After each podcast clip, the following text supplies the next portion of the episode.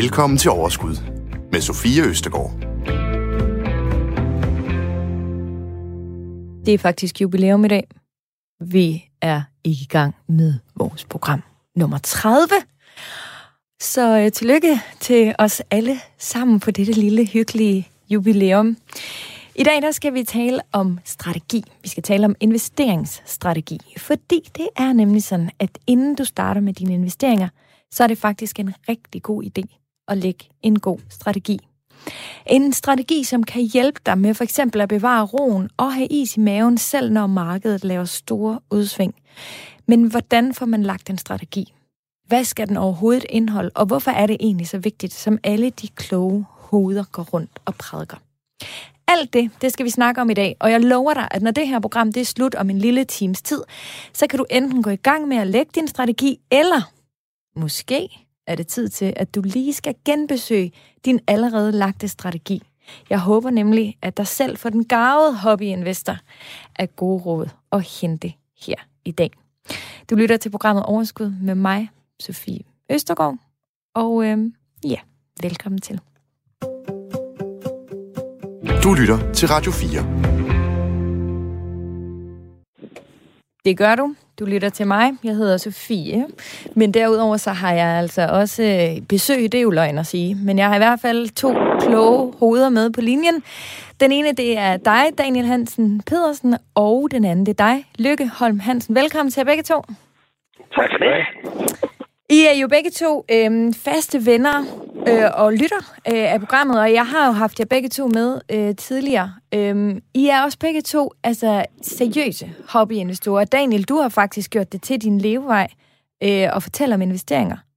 Du har jo for eksempel din egen YouTube-profil, Daniels Pengetips. Jeg følger dig selv mest på Instagram, men det her, det er jo altså hele dit...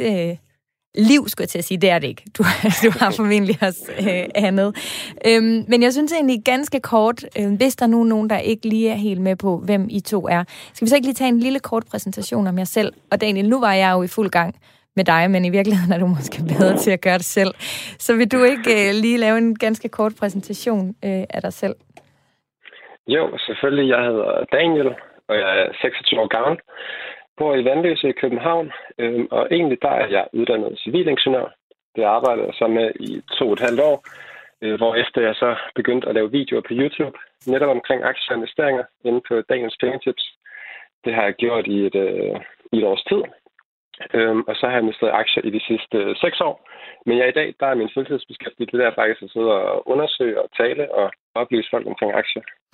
Og hvis man vil høre mere om dig, Daniel, så har vi to faktisk lavet et program om dig og om din historie tidligere, som hedder Daniels Penge.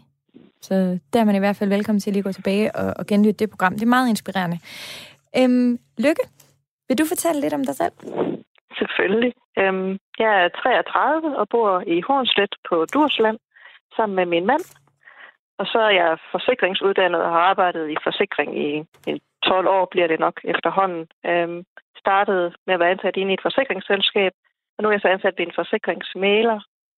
I stedet for, at jeg skiftede job tilbage i maj måned. Og så har jeg investeret siden juni 2020, både i indeksfonde og i enkeltaktier. Tak for det, begge to. Og jeg kunne egentlig godt tænke mig at starte programmet her. Lige med, altså fordi der er rigtig mange, både, vi har jo vores Facebook-gruppe, som hedder Overskud Radio 4, hvor alle jer, der lytter med, I er meget, meget velkommen til at gå ind og finde den. Det er sådan et super fedt fællesskab, hvor man kan stille rigtig gode og dumme spørgsmål, og der er altid svar på det hele. Både der, og så også med alle dem, der skriver til mig, for eksempel på min Instagram, der er der mange, der skal i gang nu. Altså, som har fået øjnene op for det her. Og det hørte vi også, jeg talte med Nordnet for nogle uger siden. Altså, det er noget, som optager folk lige nu. Jeg ved ikke, om det er på grund af corona, eller hvad det er. Men i hvert fald er der rigtig mange, der for tiden gerne vil tage ansvar for sin egen økonomi, herunder investeringer. Så egentlig havde jeg tænkt lidt at starte programmet med lidt at høre jer to. Fordi der er mange, der er usikre og utrygge, og det er et spring at tage. Men jeg kunne godt tænke mig at høre jer to. Lykke, hvorfor... 2020, siger du, ikke? Altså, så du har ikke investeret i voldsomt lang tid, så Jeg tror, rigtig mange vil kunne lære meget af at høre, hvorfor sprang du ud i at investere? Jamen, det var egentlig en kombination af et par ting. Jeg blev fyret tilbage i februar i mit gamle job, og skulle til at finde et andet job, og den der usikkerhed med, skal jeg så på dagpenge i en periode, eller skal jeg ikke? Og altså, jeg manglede noget økonomisk ro på en eller anden måde, og jeg havde en lille opsparing til at stå. Og så tænkte jeg, så fandt jeg jo så jobbet, og fik ro på igen på den front og sådan noget. Men så havde den der tanke egentlig sat sig med, skal jeg være afhængig af andre, eller skal jeg gøre mig afhængig af mig selv? Og så valgte jeg egentlig at begynde at kigge på det der med investeringer. Så havde jeg en veninde, der også prikkede ret kraftigt til mig tilbage i foråret. Så nu springer vi ud i det. Så gjorde vi det, men det har vi jo talt om i et tidligere program. Mm. Så det er egentlig... Min mand og mig, der er noget aldersforskel på os, så jeg vil også gerne have mulighed for at kunne gå på deltid eller gå ned, altså pensionere mig selv nogle år før folkepensionsalderen, så vi får nogle gode år sammen. Så det er egentlig mit mål. Ja. Det er, at det kan være op til mig selv og bestemme over mit eget liv. Ja. Og du har netop tidligere fortalt om det der med, at det faktisk gjorde en forskel, at I var to, der gjorde det sammen, hvilket jo er et godt råd i sig selv. Men har du så fået nu, altså hvor du er kommet lidt i gang, og du har jo virkelig sat dig ind i tingene, hvilket er en af grundene til, at jeg nyder at have dig med i det her program, fordi du er altså, som jeg kalder dig, en seriøs hobbyinvestor. Ja. Har det givet dig følelsen af at være mindre afhængig af andre? Ja, jeg har fået økonomisk ro. Altså, det er ikke økonomisk frihed i første omgang, jeg går efter, det er økonomisk ro. Og det er bare en mega fed følelse at være på den vej, stille og roligt, og kan se, at det rent faktisk nytter noget at have min strategi og holde fast i den. Ja. Fordi så er der ikke noget, der sådan kan slå mig ud af kurs. Det kan jeg godt forstå. Ja. Daniel, udover det jo er din levevej, det startede jo som en hobby, kan man sige, ikke? Altså, ja. Mm. Kan du genkende til det her, Lykke, hun taler om med den økonomiske ro og med ligesom at tage ansvaret selv? Det kan jeg i høj grad i hvert fald. Det er også mest af alt det, der driver mig den dag i dag, og hvorfor jeg investerer i aktier. Altså, da jeg selv startede tilbage i 2015, som 20-årig, der lige var begyndt på universitetet, der var det egentlig mere sådan, for at man fik ikke så meget rente i banken, gør man slet ikke i dag. Og så ville jeg egentlig bare gerne have mine penge til vokset for mig, så jeg kunne købe et lidt større hus eller en lidt bedre bil, når jeg engang skulle ud og gøre det. Men jeg vil sige, så efterhånden, så er det også mere gået over i, altså netop at kunne have den her, man kan kalde det en frihedsopsparing. Altså hvor netop at have den her opsparing i aktier eller andre investeringer, det gør, at man kan få enten den her ro, eller senere hen frihed, eller senere hen ligefrem uafhængighed fra arbejdsmarkedet eller fra andre, og man kan tage kontrol over sit eget liv. Så det er helt sikkert det, der også driver mig. Ja, jeg møder rigtig mange. Der er virkelig mange, der skriver til mig også, at de har sådan en... altså, der er nogen, der skriver frygt, men måske er det mere rigtigt at sige, at mange er nervøse. Fordi den der følelse af, at I ved, jamen jeg ved, hvilke nogle penge jeg har. Hvis jeg tager de penge, investerer dem et sted, så ved jeg, altså så har jeg ikke nødvendigvis de penge. Altså så det der med at gå ud og begynde at investere, det er for mange forbundet med en eller anden angst for, at jeg mister de der penge. Havde I også den angst, da I skulle starte? Ja, altså jeg har aldrig været angst eller frygtet det, men jeg var da nervøs, og det kriblede i maven. Ja, altså så jeg kan godt følge det, men jeg er ikke bange for at miste mine penge. Og jeg kan ikke forklare, altså det er jeg bare ikke. Og er du mindre bange nu, eller mindre nervøs nu, end du var, inden du stod over for det, kiggede ind i det, noget, der var lidt ukendt? Altså, som vi talte om i det program, jeg var med i tidligere, jamen, der var det der med, at jeg var nervøs for, forsvandt de der penge på vej fra min netbank, i min normale bank, og over i Nordnet på vej derover sådan noget. Da jeg så fandt ud af, at det gjorde de ikke, jamen, så er jeg tryg ved, at de står derovre på mit depot, og jeg kan jo gå ind og se, at de bliver ved med at stå der, og jeg kan læse på Nordnet, at der er indskydergarantier og alt muligt, så jeg er på ingen måde nervøs. Ja. Altså, men man kan jo stadigvæk godt miste nogle penge. Ja, det er jo ikke givet, at markedet går den rigtige vej for os. Men at det skal gå fra 100 til 0 sådan i løbet af en nat, det tror jeg bare er meget lidt sandsynligt, at det gør. Ja. Jeg tror også, for mit vedkommende, der har det også været en lille smule med, at om det lige er, altså om det lige er oppe med lidt, eller nede med lidt, det er selvfølgelig klart fedest, hvis jeg er i plus. Men det er også på en eller anden måde en tryghed i, at jeg i min økonomi har taget et beløb og sat det et andet sted hen og vurderet, jeg kan leve uden den her del. Det giver mig en følelse af at have et økonomisk overskud, fordi det er jo det, vi alle sammen i hvert fald bør gøre, kun investere de penge, som man kunne undvære. Og den følelse, den ligger rigtig godt i min mave, at jeg på en eller anden måde er i overskud og har nogle penge, som jeg kunne tage tilbage, hvis det er, at lokummet brænder. Det giver god mening. Ja, Daniel, kan du også følge det? Ja, altså jeg vil sige, jeg har egentlig heller ikke nogen frygt for at miste mine penge den dag i dag.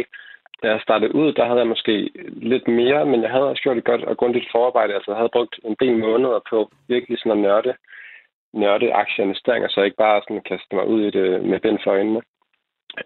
Og så selvfølgelig ved at følge en del principper, sådan som at ikke investere flere penge, man kan tåle at miste.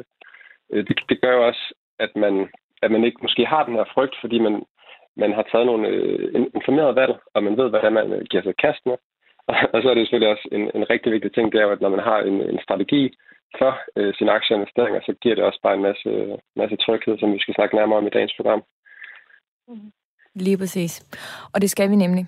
Jeg ved, I begge to har gjort jer overvejelserne. I har lagt en strategi, og det er jo selvfølgelig en af grundene til, at I er inviteret til at være med i dag. Og den glæder mig til at dykke lidt ned i, fordi nu der skal det altså handle om investeringsstrategi. Og jeg kunne godt tænke mig bare at lige starte her, Lykke. Når vi taler om strategi, jeg ved jo, at du har været i gang med at investere i et års tid. Har du fra starten af fået lagt dig en strategi? Ja, jeg lagde den faktisk før jeg oprettede mig på Nordnet. Jeg læste bøger, jeg hørte podcast, jeg meldte mig ind i noget, der hedder Female Invest, fordi der lå nogle ret gode artikler derinde på, hvad er forskellen på defensive og et eller andet, altså hvad er forskellen på forskellige aktietyper og sådan noget, og hvad er en ETF og sådan noget. Så jeg gjorde det, jeg altid gør, når jeg skal til at lære nye ting, og det er at begynde at læse og lytte og spørge rundt hos mine venner, om de har erfaringer.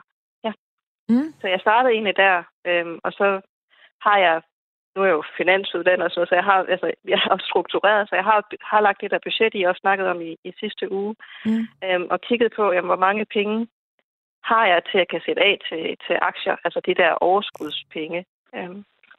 Og så var det faktisk først derefter, jeg så begyndte at skabe min strategi.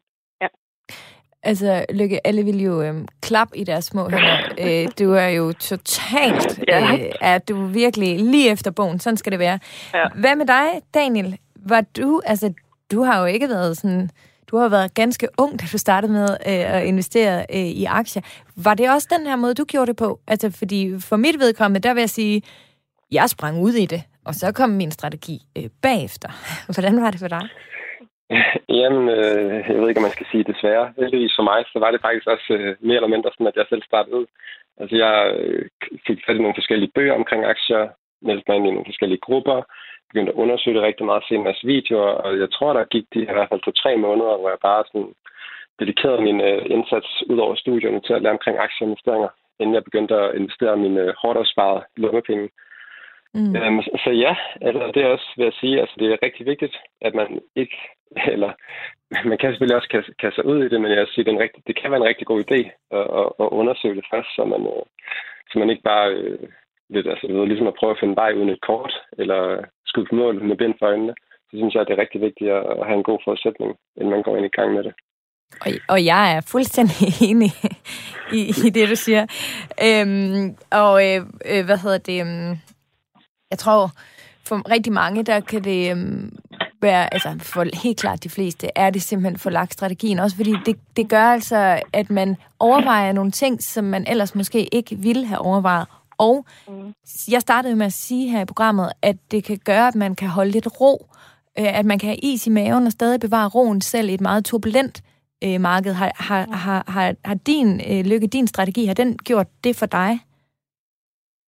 Ja, det har den. Jeg har Carlsberg og Vestas i enkeltaktier, og de har lige aflagt regnskab, og der faldt begge aktier. Så der var min strategi med til at give mig den der ro til, at jeg behøvede ikke at reagere på det, fordi jeg mentalt havde gjort op med mig selv, hvilke nøgletal og sådan noget. Jeg har det godt med i de forskellige firmaer, jeg investerer i.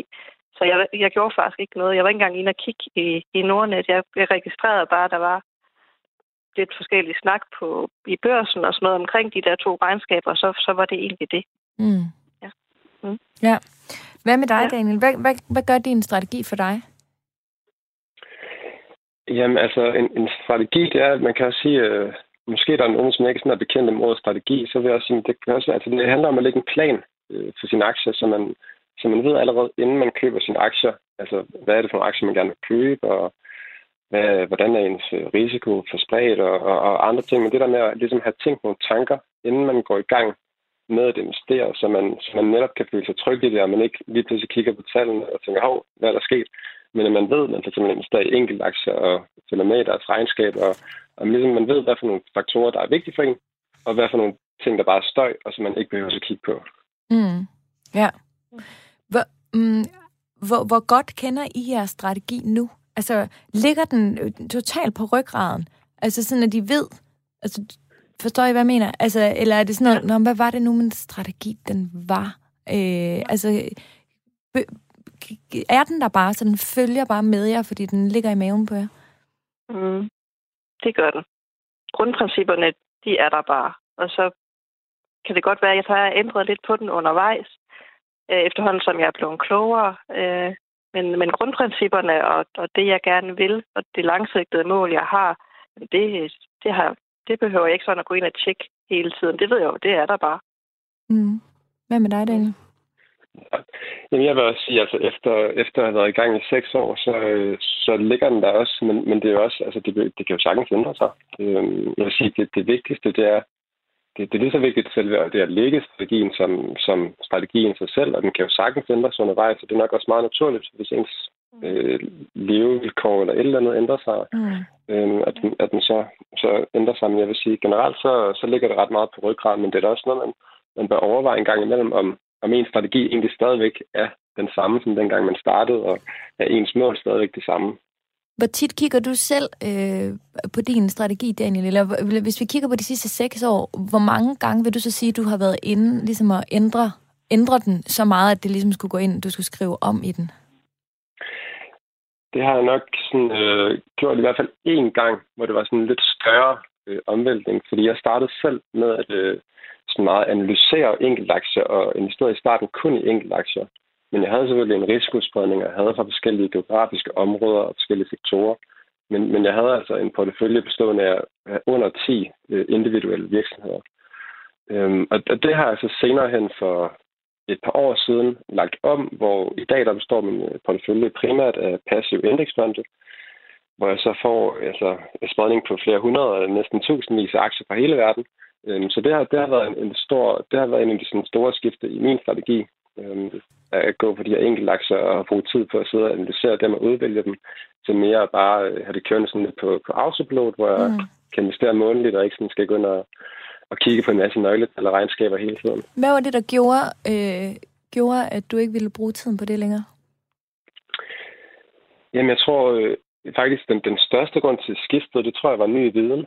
Fordi da jeg gik i gang, der kendte jeg faktisk, selvom jeg havde researchet lidt der for 6 år siden, så var jeg faktisk ikke sådan blevet fanget eller sådan sat mig ind i det her med fonde og de fordele, der kunne være ved det. Og det tror jeg bare, at det... Jeg har jo så undersøgt de her ting løbende hele tiden, og så blev man også klogere. Og det kom bare til mig, at det passede ret godt til det, jeg godt kan lide. Jeg kan også godt lide, at mit liv, selvom jeg lever af at lave de her videoer nu, så er der rigtig mange andre ting, jeg synes, der er rigtig sjovt at bruge sin tid på. Så jeg vil jo gerne have sådan, fra mit personlige, private vedkommende, at min aktie egentlig bare passer sig selv. Ja. Så jeg kan bruge tiden på de ting, jeg synes, der er sjovt. Klart. Og det er jo en rigtig god pointe netop at huske på, at vi har en strategi lige nu, men den kan ændre sig af flere forskellige årsager, og så er det helt okay, at man tænker over det, finder en ny vinkel på det. Men nu, der synes jeg, at vi skal kigge lidt på, hvad den gode strategi er, og ikke mindst, hvad den består i. Du lytter til Radio 4. Det gør du, og du lytter nærmere bestemt til programmet Overskud. Jeg hedder Jeg hedder Sofie. Fedt. Tænk, hvis jeg hedder Radio 4. Det gør jeg ikke. Jeg ved ikke lige, hvad der går galt for mig i dag med de her navne. Men jeg hedder i hvert fald Sofie, og jeg hedder også Østergaard, ligesom jeg altid har heddet. Der er ikke lavet op i det. Vi har også besøg, i hvert fald på telefonen, af Daniel Hansen Pedersen og Lykke Holm Hansen. Nu, der synes jeg, at vi skal prøve at snakke lidt om, hvad den gode strategi består af. For der findes formentlig lige så mange forskellige strategier, som der er investorer. Og en strategi, den er super individuel, og netop derfor så er det faktisk vigtigt, at man får lavet sin helt egen. Det er ligesom fundamentet for vores investeringer, og det, der gør, at vi ligesom altid har noget at holde fast i, særligt når der skal træffes svære beslutninger, eller måske hurtige beslutninger, eller ligesom du snakker om, Lykke, at vi ser et regnskab, som måske ikke lige er det, vi havde håbet på, men du kan stadig have is i maven, og er faktisk ikke engang inde og tjekke dine aktier. Vi har lavet en lille liste, som jeg synes, at vi skal tage udgangspunkt i, og så sammen ligesom få etableret, hvad er den gode strategi, hvad skal der til, og hvad skal vi egentlig overveje. Og nummer 1 på den her liste, der står risikoprofil. Der synes jeg, at det er vigtigt, at det både er mentalt risikoprofil, men også den økonomiske, altså hvor meget skal jeg investere, hvornår er det løbende hver måned, jeg vil sætte penge af? Har jeg et beløb lige nu på en måske opsparing eller noget andet, som jeg vil ud og investere? Og selvfølgelig, som vi talte om, hvad kan jeg risikere at miste? Altså, hvad kan jeg undvære? Var det også der, I startede, Lykke? Startede du også med din strategi der? Ja, jeg startede med... Jeg har investeret for 50.000 kroner lige nu. Jeg havde en lille opsparing, jeg startede ud med. Så du er enig, at det netop er det, man ligesom skal overveje her? Man skal starte med at gå op med sig selv, hvor mange penge kan jeg sætte af hver måned? Mm. Eller hvert kvartal, eller hvert halvår, eller hvor man nu er henne. Ja, det kan jo også være, at man ved man ved, at måske man i juli måned får en eller anden bonus, eller... hvad ved jeg? Altså på den måde skal man sætte sig ned ligesom... Der kommer flere penge lige om lidt. Igen. Ja, lige præcis. Okay. Sådan nogle ting kunne også være en god idé, ikke? Og risikoprofilen, hvis vi taler om den mentale, Daniel, hvad har du gjort der af overvejelser? Hvordan skal man finde sin egen mentale risikoprofil? Jamen det er jo faktisk der, hvor det er noget af det, jeg også tror, man sådan lidt finder undervejs. Hvor det kan godt være svært på forhånd at tænke, at jeg er bare high-risk investor, eller jeg er lav risiko. Det tror jeg faktisk er noget af det, man også lidt oplever, når man først er kommet i gang, og man ligesom enten er typen, der bare kigger på sin telefon konstant for at se, hvordan tingene ændrer sig, eller man er en, der bare kan kigge en gang om året eller måneden, og så passer det sig fint. Så det tror jeg lidt af det, man... Det er svært at vide på forhånd nødvendigvis. Altså man kan jo tage forskellige test. Det er der flere, både på online børser og så videre, hvor man kan finde frem til, hvad ens risikoprofil er. Og så vil jeg også sige, at ens risikoprofil hænger også rigtig meget sammen med ens tidshorisont, som jo også er en anden del af en investeringsstrategi. Altså fordi risiko, det handler jo i princippet om, hvor store udsving man kan klare. Altså kan man godt håndtere, at ens aktier de stiger eller falder med 10% i morgen, eller vil man gerne have, at det bliver begrænset til måske maks 1%. Men så igen, jo større risiko, jo større afkast vil man så også kunne få over tid. Ja, helt klart. Og nummer 2 er netop det med tidshorisont. Jeg vil også sige, at i forhold til risikoprofil, så har vi altså haft folk her i studiet, eksperter, som siger, at den måde, vi lever vores liv til dagligt, uden for vores investeringer, tit og ofte afspejler, hvilken risikoprofil, man egentlig skal have i sine investeringer. Og det er ikke for at sige overhovedet en til en, at går du over for rødt, så er det bare fyre den af med risiko. Men det er faktisk ret interessant at lige prøve at kigge på sig selv som menneske, og så netop også det der med, hvad kan jeg tåle? Altså, hvor meget vil jeg risikere, at de går ned? Jamen, det er jo så det, man måske kan håbe på, at de selvfølgelig også går op. Men det gør bare altid mere ondt at tabe, end man bliver glad for at vinde. Er det rigtigt? Sådan har jeg det i hvert fald.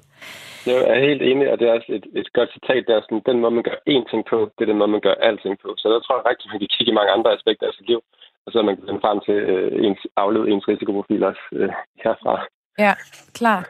Og det er jo rigtigt. Altså nummer 2, det er, der taler vi tidshorisonter. Det er jo selvfølgelig også at kigge på, hvornår forventer man, at man skal bruge de her penge. Men det er jo også igen en ting, som man skal genbesøge. For mit vedkommende, da jeg begyndte at investere, der havde jeg egentlig en lang tidshorisont. Men så gik der et år, og så blev min kæreste og jeg enige om, at vi faktisk gerne ville købe et hus. Og så er det jo klart, så kan jeg jo ikke bare sige, at de penge, dem kan jeg simpelthen ikke bruge, fordi jeg har besluttet mig for, at det er en lang tidshorisont, jeg skal først bruge dem om 30 år. Altså, så må jeg jo så kigge på, om det giver mening at tage dem ud. Altså, og så må man jo selvfølgelig ændre lidt på det hen ad vejen, hvis det er, at man får brug for det, fordi livet ændrer sig jo heldigvis. Ja. Så det næste punkt, der står, hvor ofte tænker du at handle? Og det synes jeg faktisk også er rigtig svært at vide inden.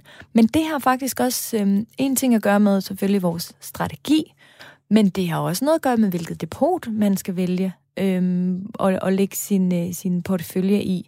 Vi havde Sara Ophelia Møs fra Ophelia Invest inden tidligere på året, og netop gennemgå forskellige depoter, og hvad der er fordele og ulemper ved det.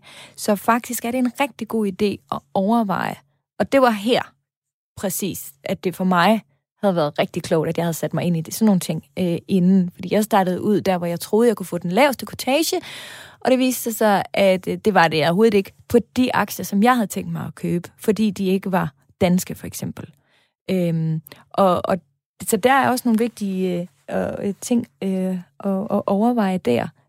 Lykke, fik du gjort det, inden da du skrev din strategi ned i første omgang? Altså, hvor mange penge jeg vil bruge for hver investering? Nej, eller hvor ofte du ligesom havde... Ja, altså. Men grunden... Altså, jeg tænker ikke på... Altså, hvor ofte jeg vil investere, det handler om, hvor mange penge har jeg at investere for. Men det kan vi selvfølgelig komme tilbage til senere. Ja. Jamen, fordi det handler vel lidt om du har tænkt dig at købe og sælge, altså sidde og følge markedet, eller om... Og det gør jeg jo, slet ikke i samme udstrækning som dig, for eksempel. Hvis jeg skal købe enkelt aktier, så skal jeg handle for minimum 3.000 kroner ad gangen. Det er det, der er med i min strategi. Det skal det være, men det er jo også... jeg har minimum hver gang jeg handler, fordi der er kortage hver gang man handler. Men det er jo faktisk også en vigtig ting at netop få med i sin strategi, at man for eksempel siger, at jeg skal handle for mindst 3.000 kroner. Så sætter det jo en begrænsning for, hvor ofte man kan handle, fordi de 3.000 kroner jo selvfølgelig skal være på kontoen. Ja. Så jeg kan ikke sige, at jeg går ind og handler en gang om måneden, eller en gang hver tredje måned. Det kommer an på, hvor mange penge jeg har stående til, at jeg kan tage de der hop, jeg laver. Men det gør jo, men i min verden, så er det jo bare det samme. Det er så bare ikke, hvornår, hvor ofte månedsvis, men hvor ofte i forhold til, hvor mange penge jeg har samlet sammen, og det giver jo også rigtig god mening. Der er en, Signe Edal, inden for vores Facebook-gruppe, hun skriver: Jeg har gået og tænkt meget over min strategi på det sidste. Da jeg startede for små 2 år siden, var min strategi langsigtet. Men jeg mærker nu, at jeg ikke helt havde gjort op med mig selv, hvad det egentlig betød. Jeg har været meget i tvivl, om jeg egentlig burde sælge ud af de aktier, der har klaret sig godt, sådan at jeg ender med at have fået dem gratis. Men det føles jo som om, at det stik imod min originale strategi, så jeg vil gerne høre om langsigtet strategi og hvordan den kan gradbøjes. Altså, da jeg købte mine første aktier, tænkte jeg, at det var til min pension. Jeg er 36. Men er det dumt ikke at sælge sit plus og geninvestere? Håber det giver mening. Det er jo også sådan noget, netop i forhold til, man har en strategi, må man lave den en lille smule om, hvis man kan se, at det giver bedre mening. Daniel, hvad vil du sige her i Sirets tilfælde? Ja, altså, der er flere ting i det her, vil jeg sige. Men faktisk en af de vigtigste ting, og som en ret stor bias eller fejl, som der er mange, der gør, det er, at man også holder fast i noget. At man holder fast i nogle beslutninger, man tog før i tiden. Og der vil jeg mene, at det altid er vigtigt at anskue livet og ens aktieportefølje, som situationen er nu og fremadrettet, og ikke hænge for meget fast i nogle beslutninger, som man måske tog før i tiden, der ikke længere passer til ens livssituation. Altså jeg kan ikke give nogen konkrete råd til, hvad hun skal gøre, om man skal sælge eller ej, men jeg vil virkelig sige, at man skal tænke over, hvis du stod i dag og skulle begynde, hvad vil du så gøre? Og så synes jeg, man skal gøre det, uanset hvilke beslutninger man måtte have taget før i tiden. Mm. Men omvendt kan man også sige, at Sigrid, hun skriver jo faktisk, at da hun købte sin første aktie, var det til hendes pension. Altså, så hvis hun har lagt den langsigtede strategi, og det måske er hendes, eneste pensionsopsparing, eller, altså, så skal hun jo i hvert fald også bare lige være ops på, at hun ikke lige pludselig kommer til at gamble det hele, altså at stå med mindre, hvis det er, hun netop har købt de aktier med henblik på, at de om 30 år er steget markant. Så det er jo sådan lidt en blanding, men vigtigt netop, at man tager sin egen beslutning, og ikke bare spørger en eller anden random people, uanset om han eller hun er på papiret ekspert, så er det jo vigtigt, at vi følger den strategi, men at vi så også på et tidspunkt har en strategi om at lave strategien lidt om. Ja, altså hvis hun ville have købt de aktier i dag, så synes jeg da godt, hun kan beholde dem. Det er da mere, hvis hun tænker, at jeg ville ikke have købt dem i dag, fordi et eller andet. Hun ikke tror på olie, eller hvad hun nu har investeret i af aktier, så synes jeg, hun godt kan sælge dem. Mm. Men hvis hun vil have købt de samme aktier i dag, så kan hun da lige så godt beholde dem, medmindre hun vil ind i nogle, være virksomhedsejer i nogle andre aktier. Ja, så klart. Ja. Og det leder mig også lidt hen til det næste punkt, som vi har her på vores liste over, hvad der gør en god strategi. Tidsforbrug. Fordi hvis nu Sigrid, hun havde lagt en strategi om, at de her aktier, de først skal bruges om 30 år. Og at hun faktisk ikke rigtig skal tjekke. Så vil hun jo ikke måske nødvendigvis vide, at de på den måde var steget. Og der tror jeg faktisk også, at det er vigtigt, at vi fra starten af lægger os en strategi, der hedder, hvilken type investor er jeg? Er jeg typen, der lytter til vores program, for eksempel om en fundamental analyse, og gerne vil ind og tjekke regnskaber i de forskellige virksomheder? Eller er jeg en, som kigger på den her enkel aktie, og så ellers ikke følger med, men træffer en beslutning ud fra nogle andre parametre? Og det synes jeg faktisk er noget af det allervigtigste at have med i strategien, det er at tage en beslutning om, hvor meget tid vil jeg, kan jeg bruge på mine investeringer. Lykke, jeg ved, du bruger du sætter dig ordentligt ind i tingene. Hvad synes du, man skal overveje i forhold til tidsforbrug, når man lægger sin strategi? Altså, jeg har brugt rigtig meget tid på at lægge min strategi. Altså, det der med at få læst bøger og hørt på podcasten, så jeg brugte enormt meget tid i starten. Og så er det ligesom æbbet lige så stille og roligt ud, til jeg faktisk i dag ikke rigtig bruger så meget tid på det. Jeg tror, jeg er inde og tjekke en gang hver anden måned eller sådan noget. Så det er gået fra et meget højt niveau til et meget, meget lavt niveau. Fordi så kan jeg bruge tiden på at leve mit liv ved siden af, i stedet for, at jeg skal gå ind og være nervøs for hvordan mit depot ser ud. Fordi jeg har jo taget nogle beslutninger om, hvad for nogle regnskabstal og nøgletal, jeg har det godt med. Så der er ikke nogen grund til for mig, når jeg er så langsigtet, som jeg er, i hvert fald lige nu, at gå ind og tjekke mit depot. Men kigger du så, når der kommer nye regnskaber? Ja, jeg var inde og kigge Vestas og Carlsberg her, da de fremlagde regnskab for ikke så lang tid siden. Ja. Og så var jeg lige inde og kigge på de regnskabstal, som Nordnet havde lagt op, i forhold til de tal, der stod inde i deres, altså i firmaernes egne regnskaber, om det passede. Og det gjorde det. Så jeg fandt også ud af på den måde, at jeg kan godt stole på de tal, som Nordnet lægger op, for eksempel. Og så er det lidt nemmere for mig hurtigt lige at lave de der beregninger på mine nøgletal, ud fra de tal, der står inden for Nordnet, i stedet for, at jeg skal sidde og lede efter dem inde i regnskaberne. Klart. Så på den måde har jeg også fået det optimeret en lille smule. Ja. Så pointen er jo egentlig lidt ligesom her, at du har brugt rigtig meget tid i starten, og så bruger mindre og mindre tid hen ad vejen, fordi din strategi, den er klar. Det omvendte for mig, jeg brugte ikke særlig meget tid i starten, og bruger så måske mere tid sådan løbende i løbet af en uge, end du gør i hvert fald, Lykke, fordi jeg holder lidt mere øje med tingene, og skal have lidt mere information løbende i hvert fald.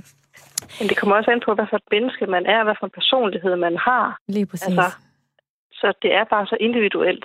Så min måde er ikke mere rigtig end Daniels eller din måde. Altså, det er bare så individuelt. Ja, lige præcis. Og det er jo netop det, der er vigtigt at pointere. Der er ikke noget, der er rigtigt eller forkert. Man skal bare finde den vej, der passer bedst for en. Vi smutter videre til det næste, og der har jeg skrevet holdning, har jeg valgt at kalde det. Og det er fordi, vi taler om det der med, hvad vil man egentlig gerne investere i? Og for mit vedkommende, i forhold til mine investeringer, så føler jeg, at jeg bakker op om de virksomheder, som jeg investerer i. Og jeg ved godt, at der er kloge, eller mindre kloge hoveder, det kan man så vurdere, om man er enig eller ej, der mener, at man ikke gør en skid forskel, når man køber en aktie i en virksomhed, fordi virksomheden er ligeglad. Sådan har jeg det altså ikke. Jeg føler helt klart, at jeg bakker op om noget, og derfor har jeg i min strategi for eksempel valgt hovedfokus på grønne aktier, eller på ting, som jeg gerne vil bakke op i den verden, som jeg føler, at jeg selv eller mine børn fremadrettet skal leve i. Daniel, hvor meget synes du, det er vigtigt, at man fra starten af tænker, eller danner sig sin holdning over, hvad man gerne vil investere i?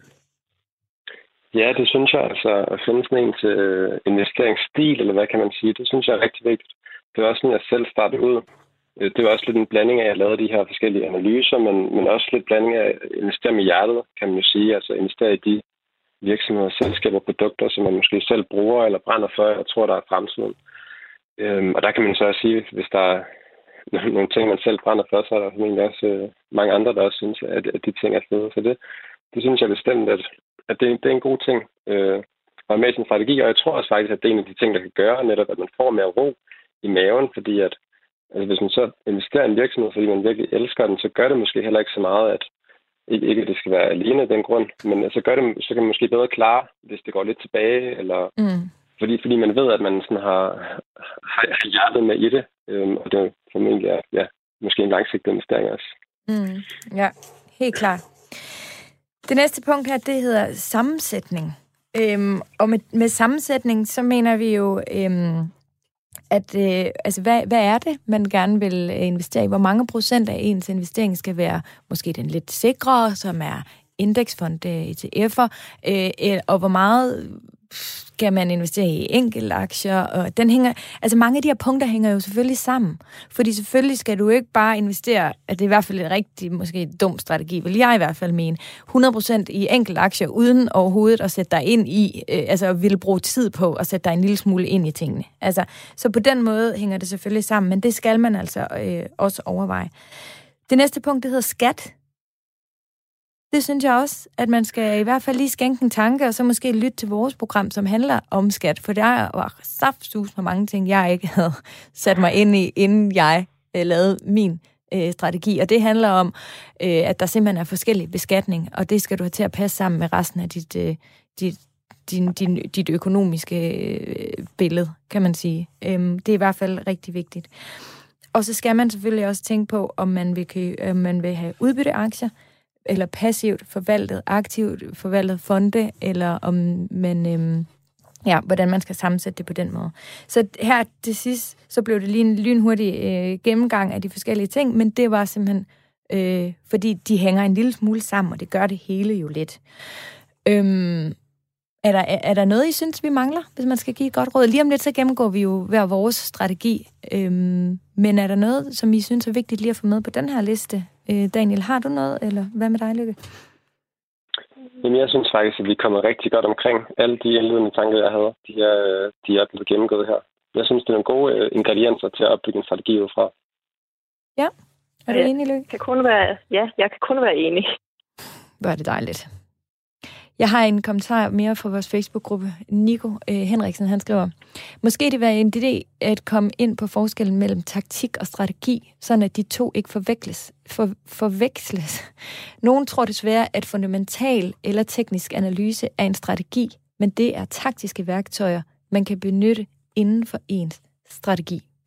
Og der tænker jeg, at vi jo også kun kan være enige med Nico, men jeg synes faktisk, at det var en rigtig god pointe, lige at have med her. Ja, altså der er et mål, og der er et middel. Du lytter til Radio 4. Der er et mål, og der er et middel. Det var virkelig fint opsummeret. Og det er vigtigt, at vi får det med os. Lykke. Men nu synes jeg faktisk, at vi skal tale en lille smule om, hvad jeres strategier egentlig er. For I er jo simpelthen så kloge. Men inden vi gør det, så kunne jeg godt tænke mig lige at fortælle om en lytter på vores Facebook, som jeg også, altså virkelig alle vores lytter, de er geniale, men I skal lige prøve at høre Pia Derninkes strategi. Den er virkelig god. Min strategi afspejler min husmorøkonomi. Mad, diverse, transport, vand, varme og el og andre faste udgifter herunder, forsikringer, kommunikation med mere. Nu har jeg købt aktier i virksomheder, som relaterer til chips, osterejer, rengøring, flyselskab og vandvirksomhed. Det giver mening, når det er hverdagsnære aktier. Det synes jeg er en virkelig fin strategi. Jeg formoder, hun også har tænkt over nogle af de andre ting, vi har været inde på. Men det er jo virkelig også bare et tydeligt bevis på, at vi er vidt forskellige. Og det handler simpelthen om, at vi får lagt vores egen individuelle strategi. Men Daniel, vil du ikke præsentere din strategi ganske kort? Hvad har du gjort der overvejelser, og hvordan ser det ud for dig? Jo, så min overordnede strategi og mit mål for mine investeringer, det er jo netop at kunne opnå økonomisk uafhængighed, så jeg ved, at alle de penge, jeg har stående i aktier, de vil faktisk kunne dække mine udgifter, og jeg vil ikke skulle bekymre mig om min økonomi, men så netop kan have ro og frihed til at kan lave andre ting i mit liv.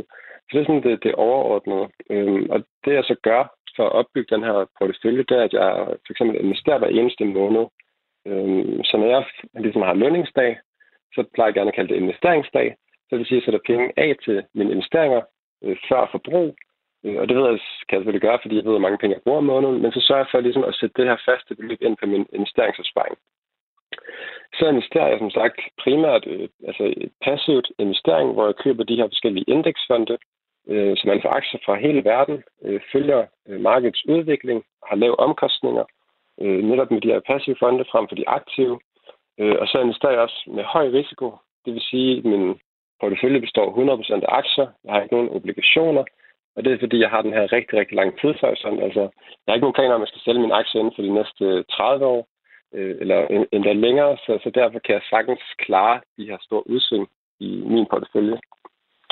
Og så sådan lidt ekstra, så har jeg så den største del af mine aktier i passive indeksfonde, men jeg har også taget nogle aktive valg, hvor jeg fx har investeret i PT har kun én enkelt aktie, og så har jeg også nogle indeksfonde, der fx er fokuseret på teknologi eller andre ting, fordi jeg sådan er meget, eller sådan, jeg kan godt lide at have den her lidt fremtidsfokus i min portefølje, og tænke på, hvordan ser verden ud om 10 år og 20 år, så jeg har lagt lidt mere til vækstaktier generelt end value-aktier. Mm. Spændende. Det, ja, du har gjort dine overvejelser. Det er spændende, og det er dejligt, at du deler, fordi det er altså bare inspirerende. En anden, der også har været sød til at dele, det er Kian Tvilling Andersen inde på vores Facebook-gruppe, som I jo alle sammen endelig skal gå ind og finde. Den hedder Overskud Radio 4. Han skriver, jeg bruger strategien fra bogen En sikker investering. Den er kedelig, men den virker. Den går ud på at købe enkelte aktier med spredning i forskellige sektorer. Derefter beholder jeg dem, indtil jeg skal på pension. På den måde kan jeg sove roligt om natten, fordi jeg er sikker på, at samtlige af mine aktier nok skal være steget i værdi om 30-40 år. Det giver ca. 6% afkast om året samlet set. Nogle af mine aktier er oppe med 200%, og nogle er nede med 90%, og alt derimellem. Men det kræver is i maven og at man kan styre sit aktietøjte-gen. Jeg kan godt høre, at Kian han har lyttet til programmet her, hvor jeg jo ofte har kaldt mig selv en aktietøjte, inspireret af Mika, som var med i programmet i efteråret. Vi er jo nogle aktietøjter, men Lykke, det er du ikke. Nej, jeg er det modsatte. Ja, præcis. Vil du præsentere din strategi? Ja, det vil jeg. Jeg er langsigtet investor, ligesom Daniel, så jeg har også en tidshorisont, der hedder 30 år plus.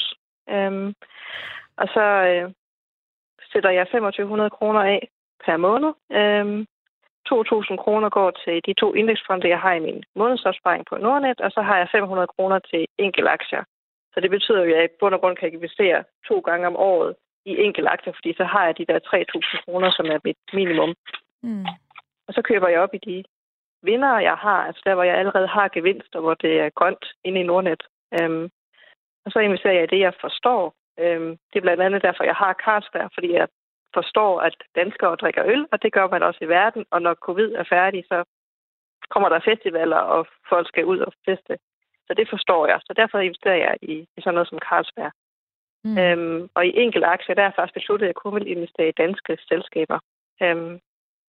Og at selskaberne de skal være mere end 10 år gamle. Og så skal det være udbytteaktier, og så skal en enkelt aktie maks udgøre 10% af min samlede portefølje. Og så har jeg en lille krølle, fordi jeg har fødselsdag i april, og hvis jeg har mere end 10.000 kroner stående på min lommepengekonto inde i min bank, så det der er differencen. Hvis jeg har mere end 10.000 stående, så må jeg faktisk godt bruge det til at investere ekstra for. Så er det fint. Ja, og så har jeg med mine indeksfonde, de skal være passive, og så skal de være beskattet som aktieindkomst. Ja. Ja. Mm-hmm. Mm. Ja, spændende. Jeg vil godt lige læse en kommentar mere op på vores Facebook. Jonathan Eriksen, han skriver, jeg har 2 strategier, en til hver af mine konti.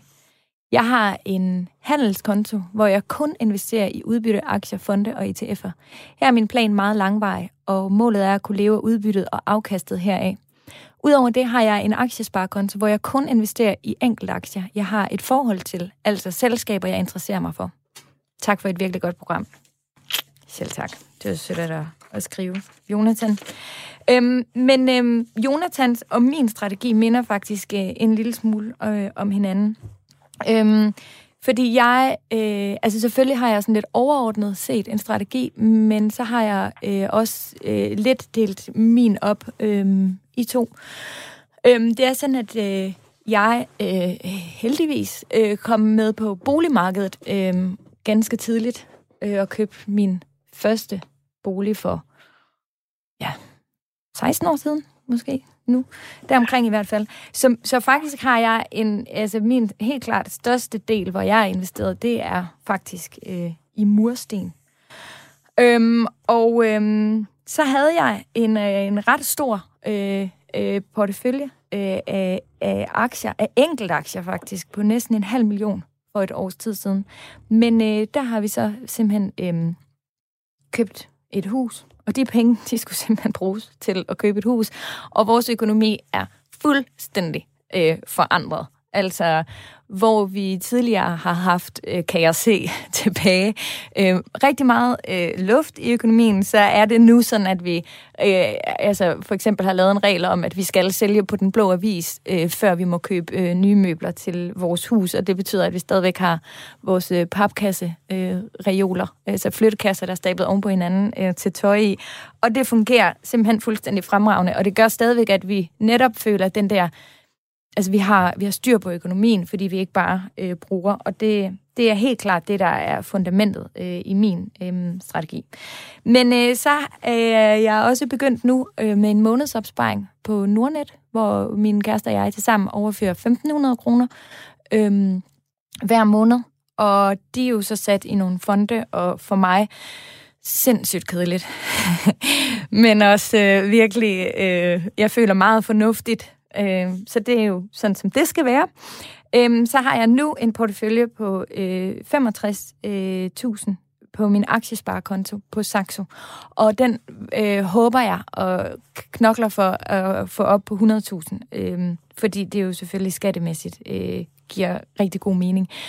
Og den del, det er der, hvor jeg har, hvor jeg ikke har så, eller hvor jeg har en noget højere risiko. Og det er jo fordi, jeg også ser min boliginvestering som et eller andet form for fundament, og også fordi jeg har haft den her investering i så mange år, så ser jeg den også som rimelig sikker, og derfor så føler jeg godt, at jeg kan være lidt mere en aktietøjde for andre områder. Og der, hvor jeg så også har gjort noget andet nu her, det er, at jeg faktisk har investeret i bitcoins efter vores program. Jeg synes, det var utrolig interessant og meget spændende. Og det er en frihed, jeg har valgt at give til mig. Det er, at jeg gerne må prøve at hoppe med på sådan nogle ting her, og har nogle penge, som jeg kan tåle at tabe, hvis det skulle være. Men jeg har en regel om, at jeg altid skal have mindst 10.000 på min aktiesparekonto i kontant. Simpelthen fordi jeg godt kan blive hurtigt inspireret og skal have mulighed for at hoppe med, når jeg ser noget. Jeg har perioder, hvor jeg arbejder rigtig meget. Derfor har jeg ikke tjekket min konto. Og derfor har jeg helt klart et størst fundament af langsigtede aktier. Nogen, som jeg har tænkt mig at beholde i rigtig mange år, så har jeg altid lige en enkelt eller to, hvor jeg er på ingen måde daytrader, jeg er absolut heller ikke swingtrader, jeg er sådan mere periodetrader, hvor jeg så, når jeg ikke har så meget arbejde, kan prøve at hoppe lidt ind og ud, og det synes jeg er spændende. En aktie må ikke fylde mere end 15% i min portefølje, og det er sådan, det er lige nu. Tidligere, der var jeg nede og sige endnu mindre. Men sådan er det lige nu. Jeg er nok også et sted, hvor min strategi ændrer sig en lille smule, fordi jeg lige skal finde ud af, hvor jeg er henne nu med min nye økonomiske virkelighed. Og ellers så er det vigtigt for mig, at jeg investerer i ting, som jeg synes, at verden har brug for i fremtiden. Og Daniel, du var lidt inde på det tidligere. Det gør mindre ondt for mig at miste, hvis jeg trods alt har lavet et sats med hjertet og noget, som jeg virkelig håbede på, end det gør, hvis det var omvendt. Så det er sådan de ting, jeg har. Og så har jeg faktisk et Excel-ark og et lille fif til alle sammen, som jeg virkelig har brugt meget. Det er, at jeg skriver, hvor jeg hører om aktien fra. Hver eneste gang, jeg køber en enkelt aktie. Og det er simpelthen, for det kan også være nogle gange, altså det kan jo både være i podcast, det kan være i en avis, men der er også folk, der ligesom jeg lytter til. Og det er helt vildt fedt for mig at kunne gå tilbage og sige, det her, det var en vinder, det hørte jeg altså om fra. Og det er jo ikke, fordi det hver gang er sådan, men det giver mig en eller anden form for tryghed i at rode ud i. Det var også en af jer, der var inde på det tidligere, og rode lidt ud i, hvem lytter man til, og hvem lytter man ikke til. Og det giver mig en følelse af at være lidt i kontrol og have styr på det. Mm. Det var det. Er I stadig med? Altså, ja, det er vi. I forhold til det der med, hvem man lytter til og sådan noget, der synes jeg, man skal finde nogen, der er nysgerrige på ens strategi og spørge ind til den, og ikke dem, der fortæller dig, hvordan du bør gøre, fordi det er dine egne penge. Så snak strategi og investering med dem, som du er glad for, og som er åbne til at snakke med dig om det, du gerne vil. Fordi dem, der er bagkloge på din vegne, eller dem, som synes, du burde have gjort det helt anderledes og sådan noget, de kan rykke for meget ved din egen, altså ved dit fundament, du har og sådan noget. Ja, men det er rigtigt. Man skal ligesom stole lidt på sig selv. Mm. Programmet er ved at være slut, men jeg kunne egentlig godt bare lige tænke mig at høre jer her til sidst, hvor altså nu har vi hørt jer sige, hvor ofte, i hvert fald dig, Daniel, du har været tilbage kun en enkelt gang egentlig og ret i din strategi. Jeg vil sige, jeg retter oftere i min strategi, hvor vil I anbefale, at man retter, altså man simpelthen en gang om året, eller en gang hver halve år, eller er det kun, når der sker noget banebrydende i ens økonomiske liv. Hvad med dig, Lykke? Du havde også været tilbage et par gange allerede og lige ændret lidt, ikke? Altså, jeg har ændret lidt i forhold til, hvilke nøgletal og sådan noget. Jeg har det godt med, når de firmaer, jeg har enkeltaktier i, de fremlægger regnskaber. Så det har jeg rettet en lille smule på og blevet der er kommet lidt mere elastik i mine nøgletal, så de er ikke så stramme, som de var til at starte med. Ja, og så, ja. Men det underbygger nok egentlig bare pointen om, at I to fra start har brugt lidt mere tid på jeres strategi, end jeg har, og det betyder måske, at jeg oftere skal tilbage lige at revurdere og lige ændre lidt. Og der er jo ikke noget, der er mere rigtigt end andet. Det vigtigste er jo bare, at vi egentlig på en eller anden måde er klar over, hvilken retning vi bevæger os, og hvad vi gerne vil med vores investeringer. Ja, Daniel, har vi mistet dig? Eller er du også stadig med på linjen? Du lytter til alle de kloge ord, der kommer ud af de 2 damer, du er sammen med i dag. Jamen, jeg vil også sige, at generelt altså, det er en rigtig god at genbesøge sin strategi en gang imellem. Og så kan det være en god idé at altså, sætte det på en eller anden fast frekvens. Det kan være en gang om året, en gang med halvår, afhængig af ens tidshorisont. Men også selvfølgelig altid genbesøge den, når der sker en eller anden radikal stor ændring i ens liv. Altså, så man køber en bolig, eller sælger en bolig, eller hvad det måtte være. Og så huske også, altså i forhold til det her med at lytte til folk, om så er på en Facebook-gruppe eller en bankrådgiver eller hvad det er, altså huske, at ens strategi skal jo, det er altid det ens eget ansvar, det er ens egen penge, så husk ligesom tage højde for de eventuelle bias, eller altså være kildekritisk i det, man hører, og husk, at det altid er ens selv, der har ansvaret til stemmen. Præcis. Det synes jeg simpelthen er et genialt sted at slutte programmet her i dag. Så jeg vil gerne takke jer begge to, fordi I havde lyst til at være med. Det er altid inspirerende, og udover det er også hyggeligt at tale med jer. Daniel Hansen Pedersen og Lykke Holm Hansen. Tusind tak for i dag. Selv tak. Selv tak. Ja, programmet det er desværre slut. Husk, at du altid kan komme med input. Enten så kan du sende mig en mail på overskud@radio4.dk eller ind på vores Facebook-gruppe Overskud Radio 4.